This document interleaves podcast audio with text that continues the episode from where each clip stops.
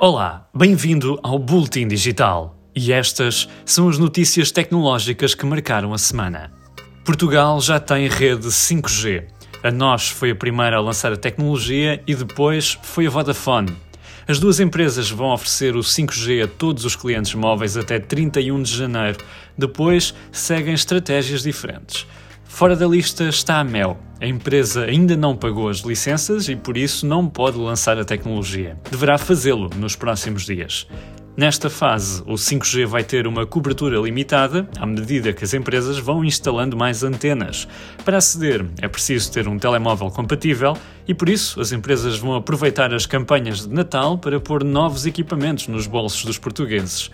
Além das três maiores operadoras, vão entrar duas novas empresas neste mercado, os espanhóis da Novo e os romenos da Dixa Robil.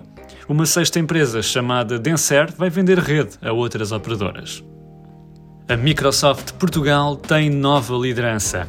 Paula Panarra foi promovida a diretora de uma área de negócio global, sendo substituída pelo argentino Andrés Ortolá. Panarra era diretora-geral da companhia há cinco anos. Ortolá, o novo líder, comandava a Microsoft nas Filipinas. O Banco de Portugal está interessado nas criptomoedas. A instituição prefere não tapar o sol com a peneira e quer tirar partido das vantagens dos criptoativos. Esta semana promoveu uma reunião interbancária com agentes do setor financeiro e quer continuar a auscultar o mercado. Para tal, será lançado em 2022 um grupo de contacto para discutir temas como as criptomoedas e o euro digital, com responsáveis da banca, das instituições de pagamento e de vários setores da economia. O Euro Digital é um projeto do Eurosistema para criar uma moeda digital suportada pelo Banco Central Europeu. A ideia é aliar o melhor das criptomoedas à segurança da regulação. Quanto à Bitcoin e restantes moedas virtuais, o Banco Central não tem capacidade para as regular.